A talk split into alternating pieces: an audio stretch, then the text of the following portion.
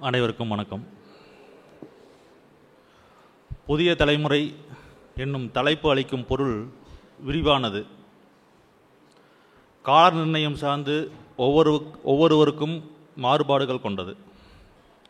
என்றாலும் என்னுடைய வசதிக்கு ஏற்ப கடந்த ஐந்து ஆண்டுகளில் வெளிவந்த சிறுகதை தொகுப்புகள் என்று நான் எடுத்துக்கொள்கிறேன்.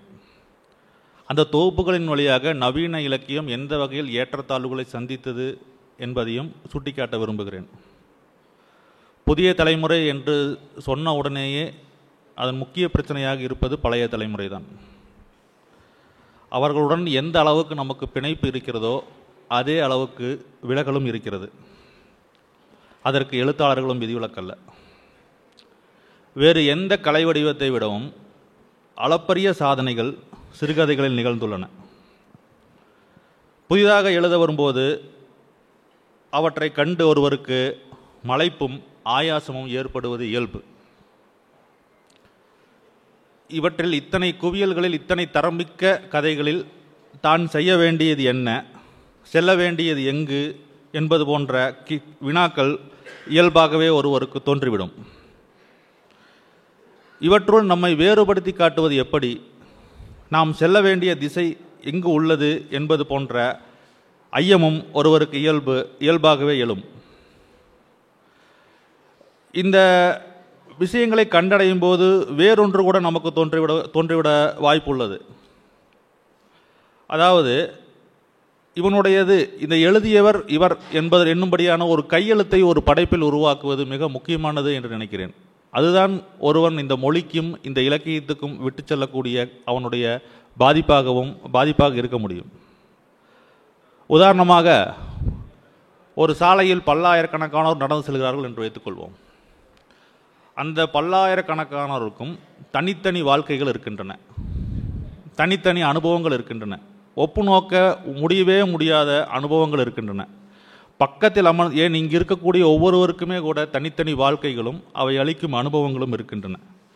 அந்த அனுபவங்களை எப்படி ஒருவர் கலையாக மாற்றுகிறார் என்பதில் தான் இதில் உள்ள சூட்சமம் இருக்கிறதே அன்றி ஒருவருக்கு அனுபவம் இருப்பதனாலேயே அவர் எழுத்தாளராக மாறிவிடுவதில்லை. அதற்காகத்தான் நாம் முன்னோடிகளை வாசிக்க வேண்டும். அவர்கள் எவ்வாறு கலையில் தங்களுடைய பணியாற்றியிருக்கிறார்கள் என்று தெரிந்து கொள்ள வேண்டும் என்பது முக்கியமானது என்று நினைக்கிறேன். இப்படி கலையாக முன்வைக்கும் போது சில விஷயங்கள் மிக முக்கியமாக தோன்றுகின்றன. அவை என்னவென்றால் மனிதர்களின் நடவடிக்கைகள் நமக்கு இந்த கலைகளின் கலைகளின் வழியாகவும் இலக்கியங்களின் வழியாகவும் புரிவது போலவும் நிறைய விஷயங்கள் அவர்களுடைய நடவடிக்கைகளில் நிறைய விஷயங்கள் புரியாதவை போலவும் இருக்கின்றன. இந்த புரியாதவைகளின் பட்டியல் மிக நீளமாக இருக்க இருக்க எழுதுபவர்களின் எண்ணிக்கை வந்து கொண்டே இருப்பார்கள். அதை இட்டு நிரப்புவதற்கு அவர்கள் முனைந்து கொண்டே இருப்பார்கள். அப்படித்தான் ஒரு ஒவ்வொரு காலத்திலும் புதிய எழுத்தாளர்கள் இந்த வாழ்க்கைக்கு புதிய அர்த்தங்களை தருவதற்கும் போதாமைகளை நிரப்புவதற்குமாக வந்து கொண்டே இருக்கிறார்கள். அந்த புதிய தலைமுறை அந்த புதிய தலைமுறை எழுதும் கதைகள் எவ்வாறு இந்த இலக்கியத்தையோ இந்த மனிதர்களையோ பாதிக்கின்றன என்கிற கேள்வி முக்கியமானது என்று நினைக்கிறேன். இந்த எனக்கு இந்த ஆறு நாட்களுக்கு முன்பு தான் இந்த கூட்டம் பற்றி சொல்லப்பட்டது. இந்த ஆறு நாட்களில் நான் ஒரு பதினோரு தொகுப்புகளை படித்திருக்கிறேன். எனக்கு எந்த கதைகள் எந்த தொகுப்பில் இருக்கின்றன என்று தெரிய தெரியாத அளவுக்கு குழம்பி போகும்படியாக வாசித்தேன் என்றும் சொல்லலாம். ஏழு எட்டு ஆண்டுகளுக்கு முன்னால் கபாடபுரம் என்கிற பெயரில் ஒரு இணைய இதழை நடத்தினேன். ஐந்து இதழ்கள் வெளிவந்து நின்றுவிட்டது. அதில் மலையாளத்திலிருந்தும் கன்னடத்திலிருந்தும் தற்கால கதைகளை மொழிபெயர்த்து தரும்படி மொழிபெயர்ப்பாளர்கள் நிர்மாலியா காலஞ்சென்ற நண்பர் ஸ்ரீபதி பத்மநாபா கே நல்லத்தம்பி ஆகியோரை கேட்டேன். உடனடியாக செய்து தந்தார்கள். நல்லதம்பியின் இப்போது சாகித்ய அகாடமி விருது பெற்றிருக்கும் நல்லதம்பியின் முதல் தமிழ் மொழிபெயர்ப்பு கதை கபாடபுரத்தில் தான் வெளிவந்தது என நினைக்கிறேன். அவற்றை வாசித்த போது ஒன்று புரிந்தது. இச்சிறுகதைகள் தமிழில் உள்ள கதைகளுக்கு எந்த ஊட்டத்தையும் அளிக்காது. ஏனெனில் தமிழில் வளமான இலக்கியம் ஏற்கனவே இங்கு உள்ளது. அதை முன்னெடுத்து செல்வதற்கு தான் மொழிபெயர்ப்பு பயன்பட வேண்டுமே தவிர ஏற்கனவே உள்ளதை திரும்பவும் எழுதுவது அல்லது ஏற்கனவே உள்ள விஷயங்களை திரும்பவும் ஒரு கதைகள் நான் படிப்பதன் வழியாக அந்த மொழியாக்கமோ அந்த மொழியோ முன்னோக்கி செல்ல முடியாது என்று நினைக்கிறேன். எனவே அதை நிர்மாலியாவிடமும் சுகுமாரனிடமும் கேட்டேன். அவர்களும் ஒப்புக்கொண்டார்கள். சாதாரணமாகத்தான் இருக்கிறது. அந்த சாதாரணமாக இருக்கிற கதைகளுக்கு அங்கே மேலதிக கவனங்கள் கிடைக்கின்றன கௌரவங்கள் கிடைக்கின்றன என்று சொன்னார்கள். தமிழில் அது நிகழ வாய்ப்பே இல்லை. நீங்கள் எவ்வளவு எவ்வளவு எழுதி எவ்வளவு தரமிக்கவை எழுதினாலும் அவை சென்றடையும் சென்றடைய இலக்குக்கு தான் சென்றடையுமே தவிர அதற்கு மேல் செல்ல வாய்ப்பே இல்லை. அவ்வளவுதான் இங்கே வாசகர் எண்ணிக்கை இருக்கிறது. அது பற்றி புகாரும் இல்லை. இந்த தொகுப்புகளை வாசிக்கும்போது புதிய தலைமுறையின் கதைகள் அவற்றை உறுதி உறுதி செய்கின்றன. எவருமே சுணக்கமாக எழுதவில்லை. எவையுமே வலுவிழந்து போகவில்லை என்று தோன்றியது. புதிய தலைமுறையின் கதைகள் புதிய தலைமுறையினுடைய மிக முக்கியமான பிரச்சனையாக எனக்கு தோன்றுவது பொறுமையின்மை என்று தோன்றுகிறது. அதாவது ஒரு கதை தோன்றிய உடனேயே மனதில் தோன்றிய உடனேயே அதை எழுதி பார்ப்பது அல்லது ஒரு கால இடைவெளி விட்டு அவற்றை அசை போட்டு அவற்றுக்கு அவற்றுக்கான ஒரு காலம் இருக்கிறதா அது எப்படி முதிர்ந்து தன்னுடைய எழுதித்தான் ஆக வேண்டும் என்ற இடத்துக்கு ஒருவனை நகர்த்தும். அது வரைக்கும் அதை கண்காணிக்கலாம் அதை பின்தொடரலாம் அதை மனதிற்குள் போ மனதிற்குள் அசை போடலாம் மனதிற்குள் எழுதி பார்க்கலாம் அழிக்கலாம். இது போன்ற நிறைய ப்ராசஸ்கள் இருக்கின்றன. அது ஒவ்வொருவருக்கும் மாறுபடும். சிலருக்கு எழுதி தோன்றிய உடனே எழுதி மிக தரமிக்கவையாக கதைகளாக வரக்கூடும். சிலர் ஐந்து மாதங்கள் கழித்து எழுதி கூட தரமில்லாமல் போகக்கூடும். அது ஒருவருடைய ஆளுமையை பொறுத்த விஷயம். ஆனால் பொதுவாக பொதுவான ஒரு விஷயம் என்றால் ஒரு கதை ஒரு சம்பவம் ஒரு மனிதன் ஒரு மனிதன் நடவடிக்கை நம்ம ஏதோ ஒரு தொந்தரவு செய்கிறது மகிழ்ச்சியில் ஆழ்த்துகிறது என்றால் அது எழுதலாம் என்று அமரும்போது உடனடியாக எழுதுவதற்கும் ஒரு குறிப்பிட்ட காலகட்டத்திற்கு பிறகு எழுதுவதற்கும் நீங்கள் ஒரு பாரிய வேறுபாட்டை உணர முடியும். அது இல்லாமல் உடனடியாக எழுதுவதன் வழியாக அந்த கதைகள் அடைய வேண்டிய இலக்கை அடையாமல் முனை முறிந்து பாதியிலே தங்கிவிட்ட கதைகளையும் நான் பா பார்த்தேன். இதை படிக்கும்போது இந்த ஊர் பாஷை பாஷையில் சொன்ன அங்கலாய்ப்பாக இருந்தது. அந்த இது அச்சு இதழ்கள் மட்டும் வந்து கொண்டிருந்த போது தரம் சார்ந்த கரார்த்தன்மை இருந்தது. திருப்பி சரியாக வராத கதைகளை திருப்பி அனுப்பும் விஷயங்களும் நடந்து கொண்டிருந்தன. முறை நடந்து கொண்டிருந்தது. இதில் ஒரு அதிகாரம் இருக்கிறது உண்மைதான். இதில் ஒரு சார்புத்தன்மை வெளிப்படுவதும் உண்மைதான். ஆனால் எங்கோ கதைகள் வடிகட்டப்படுவதற்கும் குறைந்தது நல்ல கதைகள் வெளி வெளிவருவதற்கும் வாய்ப்பு இருந்தது. ஆனால் இணைய இதழ்கள் இப்பொழுது வந்ததும் கைகள் கிடைத்தவற்றையெல்லாம் கதைகளாக போடும் விஷயத்தின் வழியாக கதைகள் எங்கோ தன்னுடைய முந்தைய தரத்திலிருந்து விலகிச் சென்று விடுகின்றன என்று தோன்றுகிறது. அச்சு சில அச்சிதழ்கள் கதைகளும் கூட அதே தரத்தில் தான் தரம் குன்றியவையாக இருக்க இருப்பதையும் நான் சுட்டிக்காட்ட விரும்புகிறேன். பிறகு பலருக்கும் தேவைப்படுவது உடனடி கவனம். இது முந்தைய தலைமுறையினரை விடவும் இப்போதைய தலைமுறையினருக்கு மிக அதிகமாகவே இருக்கிறது. உடனடி கவனம். ஏனென்றால் சமூக ஊடக காலம் இணையவெளி எங்குமே லைக்குகளும் ஷேர்களும் குவிந்து கொண்டிருக்கிற ஒரு காலத்தில் நமக்கு வந்து உடனடி கவனம் தேவை என்று பலரும் நினைக்கிறார்கள். அதற்கான பணியை செய்துவிட்டு அந்த கவனத்தை கோருவதற்கு பதிலாக குறைந்த அளவு அல்லது போதுமான பணி செய்யாமலேயே அந்த கவனத்தை கோரும் போக்கு தொடர்ந்து நடந்து கொண்டிருக்கிறது. அது ஒன்றும் பிரச்சனை இல்லை. ஏனென்றால் அறுபது எழுபது வயதான ஆட்களுக்கே கூட எப்போதுமே தான் கவனிக்கப்பட்டு கொண்டே இருக்க வேண்டும் என்கிற அறிப்பு இருக்கும்போது புதிதாக எழுத வருபவர்களுக்கு அப்படி ஒரு கவ அப்படி ஒன்று இருப்பது ஒன்றும் பிழையில்லை ஒவ்வொரு தலைமுறையினரும் ஒவ்வொரு தலைமுறையிலும் போலிகளும் மீடியாக்கர் எழுத்தாளர்களும் உருவாகுவது இயல்பானது ஒன்றுதான். ஆனால் இப்போது அதன் சதவீதம் அதிகமாகிவிட்டது என்று என்று தோன்றுகிறது. அவர்களை அண்டி பிழைக்கும் பெரியவர்கள் நாசி அவர்களுக்கு இருப்பதால் அதில் குறையொன்றுமில்லை. இந்த பதினோரு தொகுப்புகளில் முதிர்ச்சியான கதைகளை கொண்ட பிறவற்றோடு ஒப்பிடும்போது திருப்தியளிக்கிற கதைகள் என்ற என மயிலன்ஜி சின்னப்பன் அவருடைய சிருங்காரம் தொகுப்பையும் வரவணை செந்தில் என்ற புதிய எழுத்தாளரின் முதல் தொகுப்பான காலிகிராஃபி தொகுப்பையும் என்னால் சுட்டிக்காட்ட முடியும்.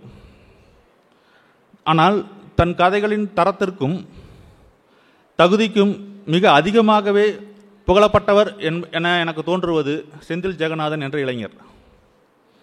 மலைக்கன் என்ற ஒரே ஒரு நல்ல கதையை தந்துவிட்டு அவர் அடைந்திருக்கும் இடமும் இடம் கூட தகுதியற்றதாகவே எனக்கு தோன்றுகிறது.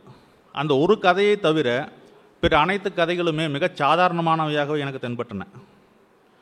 மி- இதில் மிகவும் ஆச்சரியமான விஷயம் போன்ற மூன்று மாதங்களுக்கு முன் வெளிவந்த காலிகிராஃபி என்ற புதியவர் எழுதிய ஒரு தொகுப்பில் ஆறு கதைகள் இருக்கின்றன. வரவணை செந்தில் என்பவர் எழுதியது அதில் மூன்று கதைகள் மெச்சத்தக்கவையாக இருக்கின்றன. அதிலும் மிக முக்கியமாக வாட்போக்கி என்ற கதை. இத்தனை தொகுப்புகளை நான் எண்பது கதைகளாவது இந்த ஆறு நாட்களில் வாசித்திருப்பேன் இந்த கூட்டத்திற்காக. அவற்றில் மனதை விட்டு அகலாமல் ஒருபோதும் மறு மறக்க முடியாமல் செய்யக்கூடிய சில கதைகள் இருக்கின்றன. அவற்றில் முதன்மையானது வரவணை செந்தில் எழுதிய வாட்போக்கு என்கிற கதை. ஒரு பெண்ணின் துயரார்ந்த வாழ்க்கையை எந்தவித ஆசிரியரின் தலையீடும் இல்லாமல் வாசகரின் உணர்ச்சிகளை சுரண்டாமல் மிக நன்றாக வெளிப்பட்ட கதையாக எனக்கு அது தோன்றுகிறது. மயிலஞ்சி சின்னப்பனினுடைய கதையில் ஒரு சூழலுக்குள் அகப்படும் மனிதர்கள் பேச விரும்புவதற்கும் வெளிப்பட்டு வெளிப்படும் சொல்லுக்கும் இடையில் உள்ள ரகசிய பாதையை சுட்டிக்காட்டுகிறார். சமகாலத்தில் இந்த நுட்பத்தை இவ்வளவு நேர்த்தியாக கையாண்ட ஆட்கள் மிக குறைவாகவே இருக்க முடியும் என்று நினைக்கிறேன்.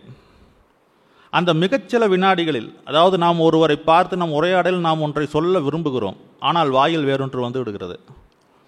இந்த மிகச்சில வினாடிகளில் மனம் திரும்பும் திசையை பாத்திரங்களை யூகிக்க முடியவில்லை என்பதுதான் அந்த உரையாடலை மிக வலுவாக ஆக்கு ஆக்குவதாக எனக்கு தோன்றுகிறது. சதுரங்க பலகையின் காய்கள் போல ஈகோ விளையாட்டுகளின் மேல் மயிலனுக்கு இருக்கும் அதீத ஆர்வம் கதைகளின் பிற பகுதிகளை நோக்கி செல்ல விடாமல் செய்து விடுகிறது. மயிலன் ஒரு மருத்துவர் என்பதால் இன்று இதையும் சொல்ல விரும்புகிறேன். ஆண்டன் செக்கவ் பிறகு தமிழில் சார்வாகன் போன்ற மருத்துவ எழுத்தாளர்கள் இருக்கிறார்கள். அவர்கள் அவர்களின் தொடர்ச்சியாக மயிலன் இருந்தாலும் அவருடைய ஆதர்சம் வேறு. அதில் மருத்துவ உலகில் இருந்த ஒரு நோயாளிக்கும் ஒரு மருத்துவருக்கும் இடைப்பட்ட ஒரு உறவை அல்லது தன்னுடைய மருத்துவம் எங்கு ஒரு நோயாளியை நிறுத்தியது என்ற குற்ற உணர்வை தூண்டுகிற நிரபராதம் என்ற ஒரு கதையை அவர் மிக நன்றாக எழுதியிருக்கிறார். உணர்ச்சிகளை வெளிப்படுத்துவதற்கு உண- பார்த்தனங்கள் உணர்ச்சிகளை வெளிப்படுத்தும் போது அதை மிக என்ன சொல்வது ஒரு ஆசிரியர் ஆசிரியர் வந்து உணர்ச்சிகளை மிகவும் கட்டுப்படுத்தி தன் கைக்குள் வைத்துக் கொள்வது எந்த அளவுக்கு ஒரு கதைகளுக்கு பலமாக இருக்கிறதோ அதே அளவுக்கு பலவீனமாகவும் எனக்கு தோன்றுகிறது. கோவையைச் சேர்ந்த ஜான் சுந்தரனுடைய புதிய சிறுகதை தொகுப்பு பரப்பன திரிவன சிரிப்பன. அதாவது அக்ரிணை உயிர்கள் மனிதர்களை விட எந் மனிதர்களை எந்த அளவு எந்த விடத்திலும் குறைந்தவை அல்ல. அவைகளுக்கும் மனிதர்களுக்கும் உள்ள உறவு மிக அலாதியானதும் அன்புமிக்கதும் கருணையானதும் ஈரம் கொண்டதும் என இவ்வளவு நேரடியாகவும் நுட்பமாகவும் விளக்கும் தொகுப்பு தமிழ் இதற்கு முன் வரவில்லை. அந்த வகையில் இந்த தொகுப்பு தமிழுக்கு மு- புதிய வரவாக எனக்கு தோன்றுகிறது. அடுத்தது யோ புரஸ்கார விருது பெற்ற கார்த்திக் பாலசுப்ரமணியம் தொகுப்பு வந்து ஒளிரும் பச்சை நிற கண்கள். அவற்றில் தனிமை மன்னிப்பு குற்ற உணர்ச்சி போன்றவை இந்த கதைகளுக்குள் இருந்தாலும் கூட அவற்றை மிகையின்றி சொல்வதில் தான் அவருடைய அக்கறை இருக்கின்றன. இந்த மிகையின்றி சொல்லும் பாங்கு என்ன நடக்கிறது என்றால் கதைக்கு மேலதிகமாக ஒரு கட்டுரை தன்மையை அளித்து விடுவதாக எனக்கு தோன்றுகிறது. இந்த கதைகளை இன்னும் கொஞ்சம் காத்திருந்து விட்டு அவர் எழுதியிருந்தால் இப்போது இருக்கும் விஷயத்தை விடவும் இப்போது கதை அடையும் உயரத்தை விடவும் இன்னும் மேலாக அமைந்திருக்கக்கூடும் என்று தோன்றுகிறது. ஏனென்றால் எல்லா கதைகளும் ஏதோ ஒன்று குறைகிறது என்ற உணர்வு தோன்றிக்கொண்டே இருந்தது. ஆஸ்திரேலிய பழங்குடிகளை முன்வைத்து அவர் எழுதியிருக்கும் மண் என்னும் கதை இந்த தொகுப்பின் நல்ல கதையாக எனக்கு தோன்றுகிறது. ஆண் பெண் உறவை ஒரு எழுத்தாளன் எழுதாமல் அவன் முழுமையடைவதில்லை என்று சொல்லப்படும். நானும் அதை ஓரளவு ஓரளவு என்ன மிக முக்கியமான ஒரு கருதுகோளாகவே நினைக்கிறேன். அந்த ஆண் பெண் உறவை பற்றி ஆர்வத்துடன் எழுதும் சுரேஷ் பிரதீப் சுரேஷ் பிரதீப்பின் பொன்னுலகம் தொகுப்பு முந்தைய தொகுப்பிலிருந்து அவருடைய முந்தைய தொகுப்பிலிருந்து மாறுபட்டு தோன்றுகிறது. இவற்றில் இந்த கதை தொகுப்பில் உள்ள கற்றாழை கிணறு அதன் முக்கியமான தொகுப்பு முக்கியமான சான்று. அந்த கதை வந்து அவருடைய மாற்றத்திற்கு முக்கியமான சான்று. வயதால் இளையவர் என்றாலும் மனதால் முதிர்ந்தவராக எண்ணி சுரேஷ் இந்த கதைகளுக்குள் எழுதுபவை சில இடங்களில் பொருந்தாமலே போய்விடுகிறது. கூர்ந்த கவனிப்பு இவருடைய கதைகளுக்கு கூடுதல் முக்கியத்துவம் என்றால் கதையை தேர்ந்தெடுப்பதிலும் அதை சொல்வதிலும் அவர் கொஞ்சம் பலகீனமாக இருக்கிறாரோ என்ற ஐயம் எனக்கு உண்டு. சமூக ஊடகத்தில் ஆண் பெண் உறவை சொல்லும் பொன்னுலகம் அதாவது ஃபேஸ்புக்கில் ஃபேக் ஐடியை வந்து ஃபாலோ பண்ணி போய் அவர் ஏமாற்றம் அடைகிற ஒரு கதை. அந்த ஃபேக் ஐடி வந்து திரும்பவும் ஒரே இணையாக இருக்கும். அந்த கதையை சொல்கிறது அதை வந் அதை வந்து நான் வேறு ஒரு கோணத்தில் அந்த கதை முடியும் என்று நினைத்து கொண்டிருந்த போது இவர் வழக்கமாக ஒரு பரிசோதனையாக அதை செய்தார் செய்திருக்கிறார். அந்த வகையில் அந்த கதை நன்றாக போய்கொண்டிருந்து திடீரென்று ஏமாற்றத்தை தந்துவிட்டது. என் தலைமுறையைச் சேர்ந்தவர் என்றாலுமே கூட கவிதை உலகத்திற்கு புதித புதியவர் கதை உலகத்திற்கு புதியவர் நரன். மனப்பிறழ்வும் சாவும் துயரமும் மண்டி கிடக்கின்றன நரன் கதை உலகில். பல கதைகளில் அந்த துயரத்தை அவராகவே வருவித்துக் கொள்கிறாரோ என்ற ஐயமும் எனக்கு உண்டு. சில இரண்டு பக்கங்கள் மூன்று பக்கங்கள் சரியாக போய்க்கொண்டிருந்தால் ஏன் ஒன்றுமே நடக்கவில்லை என்று தோன்றுகிற அளவுக்கு அந்த துயரங்கள் அந்த கதைக்குள் இருக்கின்றன. ஏன் யாருக்கும் ஒன்றும் நடக்கவில்லை என்று நமக்கு ஒரு ஐயம் ஏற்படுகிற அளவுக்கு அங்கு துயரங்கள் கொட்டி கிடக்கின்றன. வாழ்க்கை துயரமானது என்றாலும் கூட அதை கலையாக மாற்றும்போது எங்கு நாம் எதை சொல்ல வேண்டும் என்ற நுட்பமும் முனைப்பும் ஒருவனுக்கு தேவை என்பது என்று நான் எப்போதும் உறுதியாக நம்புகிறேன். சில கதைகள் பெரிதாக ஆரம்பித்து சீராக சென்று திருப்தியின்றி முடி முடிவதாக எனக்கு தோன்றுகிறது. இந்த தொகுப்பில் மிக இந்த காலகட்டத்தில் இந்த ஐந்தாண்டு காலகட்டத்தில் எனக்கு மிக முக்கியமான ஒன்றாக தோன்றியது பல்வேறு நிலப்பரப்புகளில் இளைஞர்கள் சொன்னது போல் பல்வேறு நிலப்பரப்புகளில் இருந்து ஆட்கள் வந்து எழுத வந்திருப்பது. உதாரணமாக நெய்தல் நிலத்திலிருந்து கடல் பரப்பிலிருந்து சா துரை என்பவர் தீடை என்ற சிறுகதை தொகுப்பை போட்டிருக்கிறார் கொண்டு வந்திருக்கிறார். அவற்றில் முழுக்கவும் கடலும் கடல் சார்ந்த வாழ்வும் பேசப்படுகின்றன மீனவர் வாழ்க்கை பேசப்படுகின்றன. தமிழில் மருத்துவர் எழுத்தாளராக இருக்கிறார் மீனவர் எழுத்தாளராக இருக்கிறார் ஆனால் ஒரு ஜோதிடர் இதற்கு முன் எழுத்தாளராக இருக்கிறாரா என்று எனக்கு ஐயமாக இருக்கிறது. ஆனால் சு வெங் சு வெங்குட் வெங்குட்டுவன் என்ற எழுத்தாளர் ஒரு ஜோதிடராகவும் இருந்து முதல் தொகுப்பை கொண்டு வந்திருக்கிறார். அவருடைய வெறுங்கால் நடை கொங்கு பகுதியின் காங்கயத்தை காங்கயம் திருப்பூர் பகுதியில் இருக்கக்கூடிய கொங்கு மக்களினுடைய யதார்த்தமான வாழ்க்கையை மிகையின்றி எழுதி எழுதிச் செல்லுவராக வெங்கோட்டுவன் தோன்றுகிறார்.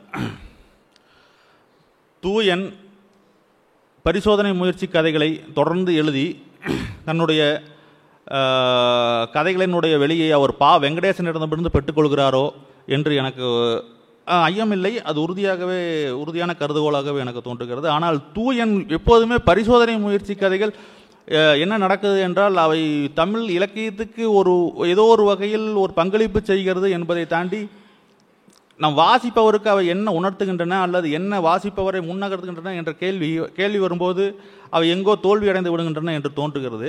தூயனுடைய கதைகள் இன்னும் கொஞ்சம் முன்னகர்ந்திருக்கின்றன என்றாலும் பெரிய அளவில் மனதை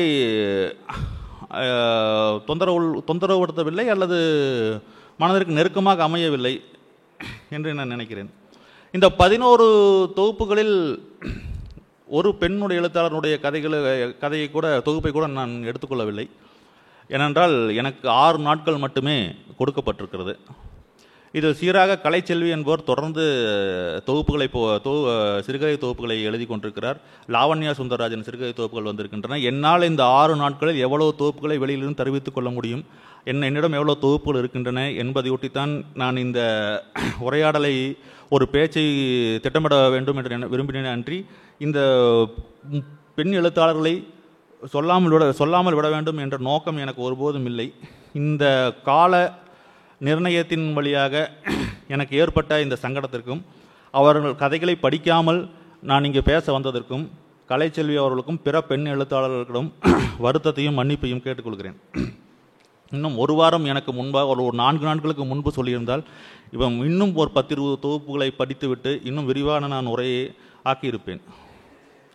முக்கியமான விஷயம் என்னவென்றால் இந்த புதிய தலைமுறை எழுத்தாளர்கள் எழுத வரும்போது இவருடைய தொகுப்புகளை பெரிய பதிப்பங்கள் எதுவும் போடுவதில்லை. புதிய பதிப்பங்களைத்தான் புதிய பதிப்பங்கள் தான் அவர்களை வளர்த்து வளர்த்து விடுகின்றன. அவருடைய முதல் தொகுப்பை கொண்டு வருகின்றன. மிக முக்கியமாக மணல் வீடு நடுகள் சால்ட் யாவரும் போன்றவை எந்த பலாபலன்களையும் இல்லாமல் இந்த நூல்களை வெளியிடுகின்றன. ஒப்புநோக்க இந்த இந்த தொகுப்புகள் இந்த தொகுப்புகளுடைய பிரச்சனை என்னவென்றால் ஐம்பது பிஓடி என்ற தரத்தில் ஐம்பது நூறு காப்பிகளை அடிக்கிறார்கள். அந்த புதிய தலைமுறை எழுத்து எதிர் வெளியீடும் சில முக்கியமான புதிய எழுத்தாளர்களுடைய கதைகளை கொண்டு வந்திருக்கிறது. இதனுடைய தொகுப்பு பிரச்சனை என்றால் ஐம்பது நூறு காப்பி பிஓடி என்ற முறையில் அடிக்கப்படுகிறது. அவருடைய தொகுப்புகள் வருகின்றன. எவ்வளோ பேர் வாசிக்கிறார்கள் என்பது பற்றிய ஒரு பெரிய கருத்து உருவாகுவதில்லை. அடுத்த வருடம் வருகிறது. அடுத்த வருடம் பிஓடி முறையில் ஒரு பத்து எழுத்தாளர்கள் உள்ளே வருகிறார்கள். அவர்கள் என்ன அவருடைய கதைகள் எந்த அளவுக்கு இங்கே பேசப்படுகின்றன என்ற விவரம் இல்லை. பிறகு அடுத்து இப்படித்தான் போய்கொண்டிருக்கே தவிர இவற்றில் எந்த எழுத்தாளர்கள் கதைகள் நிற்கின்றன எந்த எழுத்தாளர்களின் கதைகள் பின்னோக்கி சென்று விடுகின்றன என்பதை பற்றி விவரம் இல்லாததால் இவற்றில் இன்னும் கொஞ்சம் என்ன என்ன சொல்வது? இன்னும் கொஞ்சம் தரத்தில் இந்த எழுத்தாளர்களை தெரிவு செய்வதில் இந்த கதைகளை தெரிவு செய்வதில் இந்த தொகுப்பை ஒரு பதிப்பும் தெரிவு செய்வதில் இன்னும் கொஞ்சம் தரத்தை கையாளலாம் என நான் அவர்களுக்கு ஆ- கேட்டு அவர்களை ஒரு வாசகராக கேட்டுக்கொள்கிறேன். மிக முக்கியமாக வலியது வாழும் என்று சொல்லிக் கொள்வதா? அல்லது நல்ல கொழுகும்பை பிடித்து யாராவது பிடித்து அவர்களை ஒட்டிக்கொள்வதன் மூலம் தன் இடத்தை நிர்ணயித்துக் கொள்வதா? என்ற குழப்பத்திற்கு இளம் எழுத்தாளர் ஆளாவது இயல்பு. ஆனால் அவர்களுக்கு மட்டுமில்லை பலருக்கும் நான் சொல்லிக் கொள்வது ஒன்றுதான். நம் தம்முடைய மிக ஈடுபாட்டுடன் எதை பற்றியும் கவலை இல்லாமல் ஒருவர் ஒரு இலக்கியத்திலோ ஒரு கலையிலோ ஒரு ந- ஈடுபட்டு ஒரு நல்ல கதை எழுதுவார் என்றால் அவர் எவருக்கும் தலை வணங்க வேண்டியதில்லை. யாரிடமும் குனிந்து போக வேண்டியதில்லை. பத்து வருடம் இருபது வருடம் முப்பது வருடம் கழித்தேனும் எவரோ ஒருவர் ஏதோ ஒரு மூலையில் அவருடைய கதையை பற்றியோ ஒரு நாவலை பற்றியோ அவருடைய மொழிபெயர்ப்பை பற்றியோ அவருடைய கவிதையை பற்றியோ பேசிக் கொண்டிருப்பார். அத்தகையவர்கள் தான் இந்த புதிய தலைமுறை கதைகளை மிக வலுவானவளாக ஆக்குவார்கள் என்று நான் நம்புகிறேன். தீடை அதாவது இதை சொல்லும்போது துரையோட தீடை தொகுப்பில் தீடை அப்படின்னா என்ன அப்படின்னு அவர் சொல்கிறார் அது என்ன தீடை அப்படின்னா என்னென்னா எனக்கு அந்த சொல்லே புதுசாக இருந்தது. ஏன்னா கடல் சம்பந்தமான அவர் ஒரு புதிய நிலப்பரப்பை உருவாக்கி அதில் இருக்கக்கூடிய புழங்கக்கூடிய பல சொற்களையும் மீனவர்களுடைய வாழ்க்கைகளையும் அதில் பேசும்போது அதில் நான் தொகுப்பு முழுக்கமே படித்தேன் அதில் சில கதைகள் மிகவும் நன்றாக வந்திருக்கின்றன. சில கதைகள் இன்னும் ஈடுபாட்டுடன் எழுதியிருக்க வேண்டும் என்று எனக்கு தோன்றியது.